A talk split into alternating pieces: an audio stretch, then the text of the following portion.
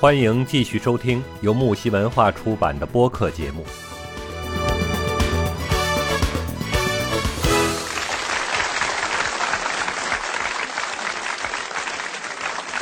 嗯，佳璐啊，那现在啊，我告诉你，现在的话有一种新兴的职业叫做全职爸爸。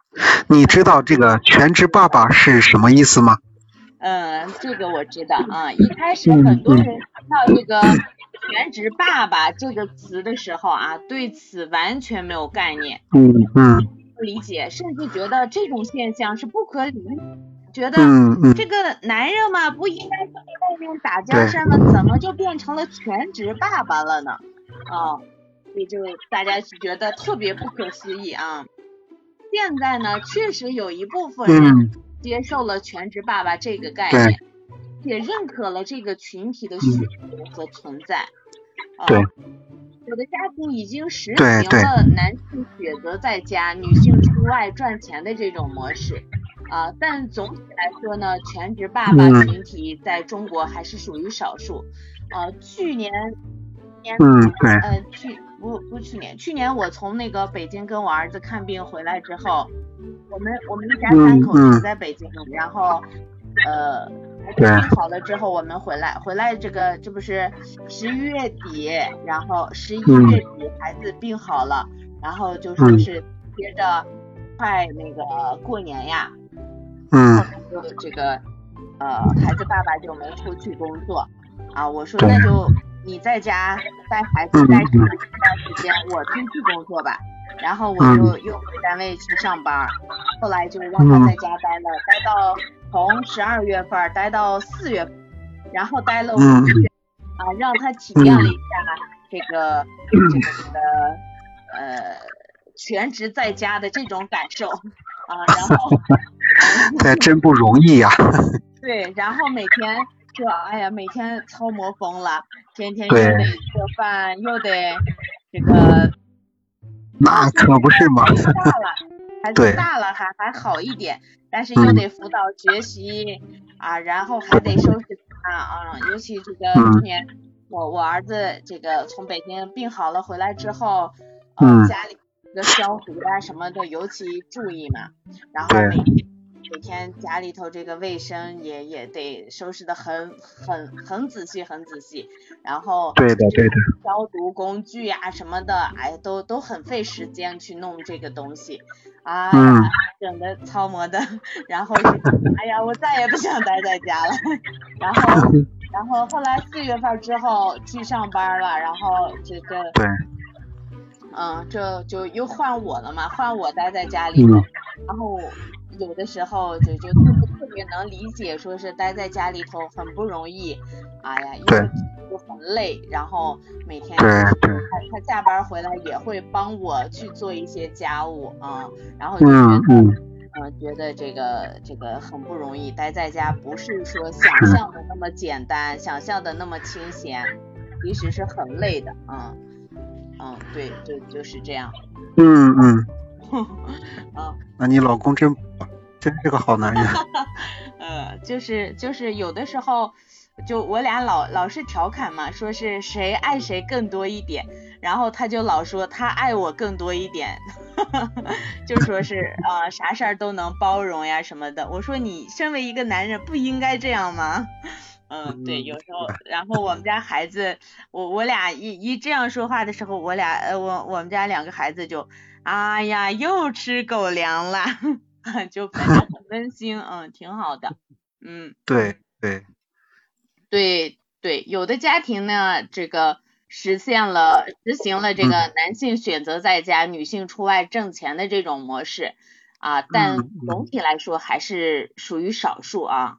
网络上看到有些数据呢，显示是全职爸爸的比例其实只占到家庭中的百分之二到百分之三啊，这个概率很低啊。嗯男人还是。还是就是从骨子里头觉得男人是应该出去赚钱的，出去打江山的嗯。啊。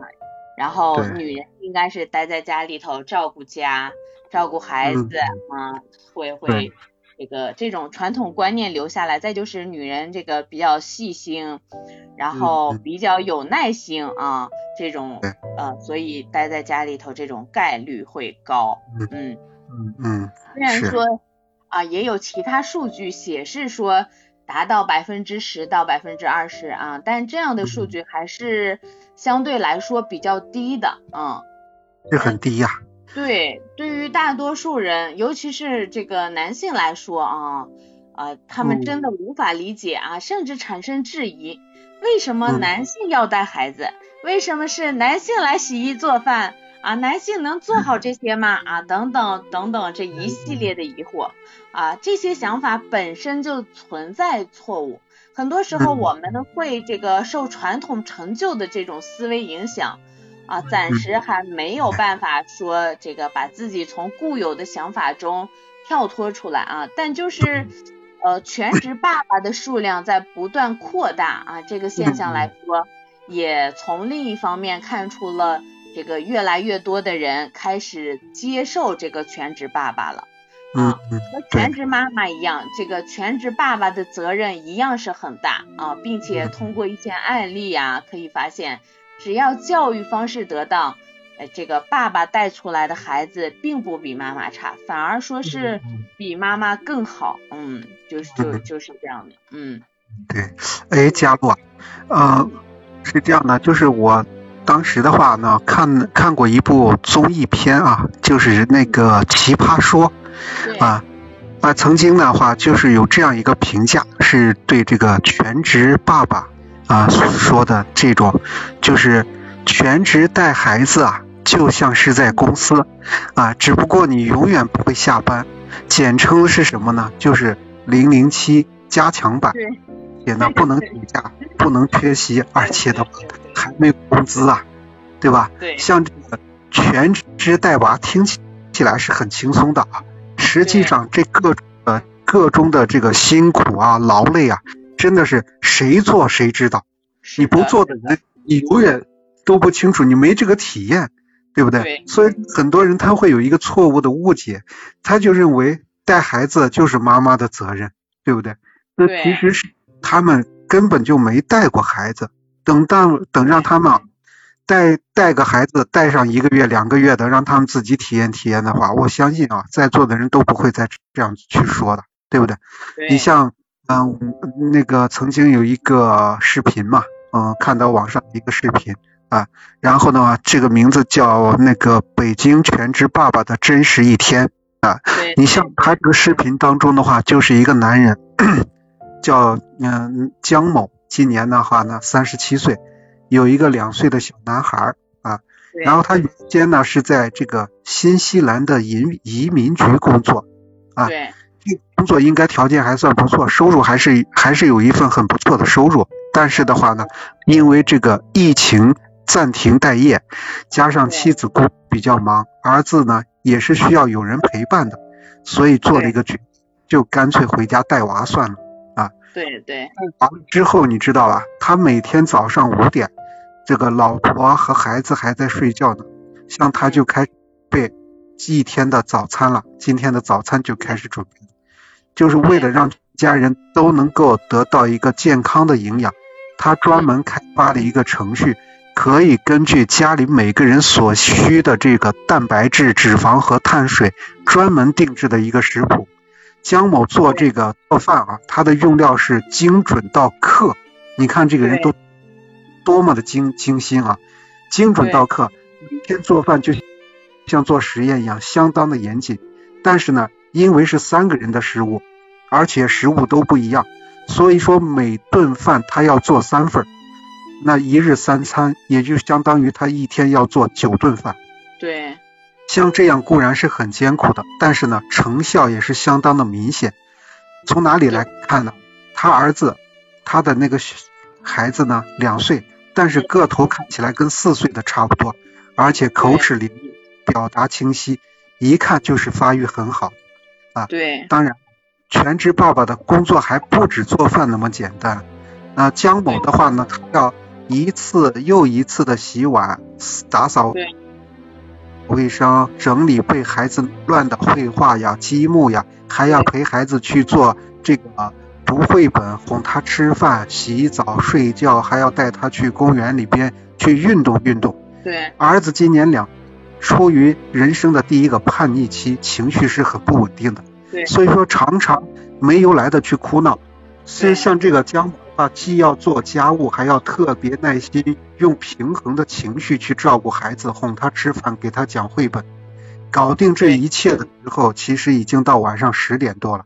那你想想，早上五点钟起床，晚上十点钟才把工作给结束掉。你要姜某结束了没完，十点多还没完，江某呢还得要跑到晚上的那个超市里边去买菜，他要准备第二天的饭菜。所以说粗略说。啊，姜某一天的工作是需要十五个小时，琐碎的家务活总是也干不完，几乎是没有休息的。像身上的这个劳累可能会休息休息就好了，对吧？但是呢，对于全职爸爸来说是是更难的，因为完是完成身份的转换，找到自我存在的价值，知道成为全职爸爸，生活就消灭、消磨掉了他的自信。每天围绕着孩子啊、家务呀，给自己的时间是越来越少，人际圈子也越来越窄。你像呃，之前那个老罗罗永浩曾经说过嘛，说工作给我们创造的除了收入之外，还有两件事情：对世界的控制感和对生命的意义感。这换句话说啊，在这个工作中。我们能够获得的是自我成长和这个经验的积累，但是父母就不同了。父母是什么？带着孩子的人，他是一日复日复一日的机械劳务，很难让人产生成就感的，对吧？每天做这些事，说你到哪到哪里去找，做不完的。今天做完了，明天还要做，明天复明天，你永远都在做，但是你看不到这种成就感，也没有工资可以衡量它的这个价值的，对不对？我们在外面打工一个月里边还有一个收入呢嘛，还有稳定的收入，那有了收入不就是衡量这份价值的吗？像照顾孩子的，又是一个需要不断去学习磨合的过程，很难看到一个立竿见影的效果。那这种自我价值的缺失，会让人怀疑自己、否定自己，甚至呢感到自卑和焦虑。所以，虽然看起来没有工作，但这群全职爸爸付出的劳动和感情的价值，真的是不比职场上的白领人士还要少，对吧？对对对，是的。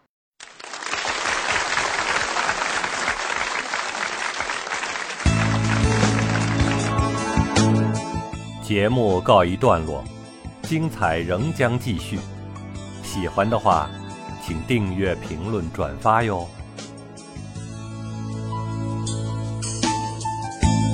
费用费用少说啊，也要十万、十几万啊，这对的对的。啊，一般家庭是很难承受的，而且并没有自己照顾的用心。不能光看是谁为家里赚钱了，更重要的是要看为家里省钱了，省下了就是赚下了，是吧？哎，对对对，这佳璐，你这话说的太有道理了。为什么呢？你不管是男人还是女人，你只要在家里照顾孩子，就会为你为家庭里边分担掉了一个很大的一分担掉了一个很大的一个责任，让他承担了一个很大的责任，就为这个家庭来说。所以说，你比如啊。你要不带孩子，你总得请人去带孩子吧？孩子不可能自己带自己的呀。你请一个人，你像现在的这个育婴员啊，你像现在的育婴员，一线城市的育婴员你还分级别的，你请一个低级别的，你还不如不请。大家你都用着不放心，你的孩子交到人家手里，你更不放心，对不对？所以说，你至少要请一个高级育婴师。高级育婴师的话，一个月的工资最起码差不多得八千到一万，这还算不。贵的啊，不算贵的，贵的可能就要一万五、一万六一个月的。你想想，一年里边你要花将近十几二十万的支出嘞。那你想想，你现在，而且人家你请的人家，你家的孩子又不是他的孩子了，他只不过是拿钱办事而已，对不对？所以说带孩子上肯定没有自己家人这么用心、这么上进的，啊。所以说到底，如果家里边。有一个人能够负责带孩子的话，那真的是给家里省了一大笔钱，他不就等于你赚了钱了吗？你不然的话，你一年几十万的费用，你你哪能支撑得起呀？对不对？你在这方面确确实实是让人是感感受颇深的啊。其实像这个夫妻生活啊，到底孩子呃这个到底带孩子最好或者是最合适的是男人还是女人呢？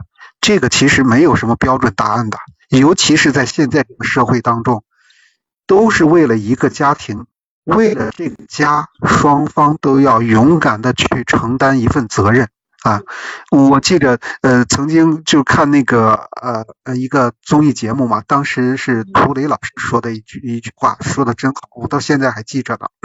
涂磊老师说，如果生孩子带孩子都是女人的本分，那么挣钱养家是不是男人理所应当的呢？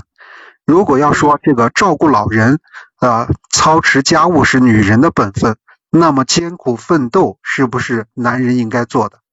如果说勤俭持家是女人的本分，那么结缘开流是不是男人的责任，对吧？如果说一从一而终是女人的本本分的话，那么洁身自好是不是男人的底线？可是有些男人呢，就是喜欢双标，对吧？明明自己不努力，却要要求女女人勤勤恳恳。啊，明明自己不求上进，还要说女人不俭不勤俭持家。对，明明是自己挥金挥金如土，却要求女人省吃俭用，对吧？明明自己在外面沾花惹惹草，还要求女人恪守妇道。总是有一个要求对方一个，总是要一，总是要求一个完美的对方，却永远看不到丑陋的自己。啊啊，你想，这的确啊，的确也是这样的。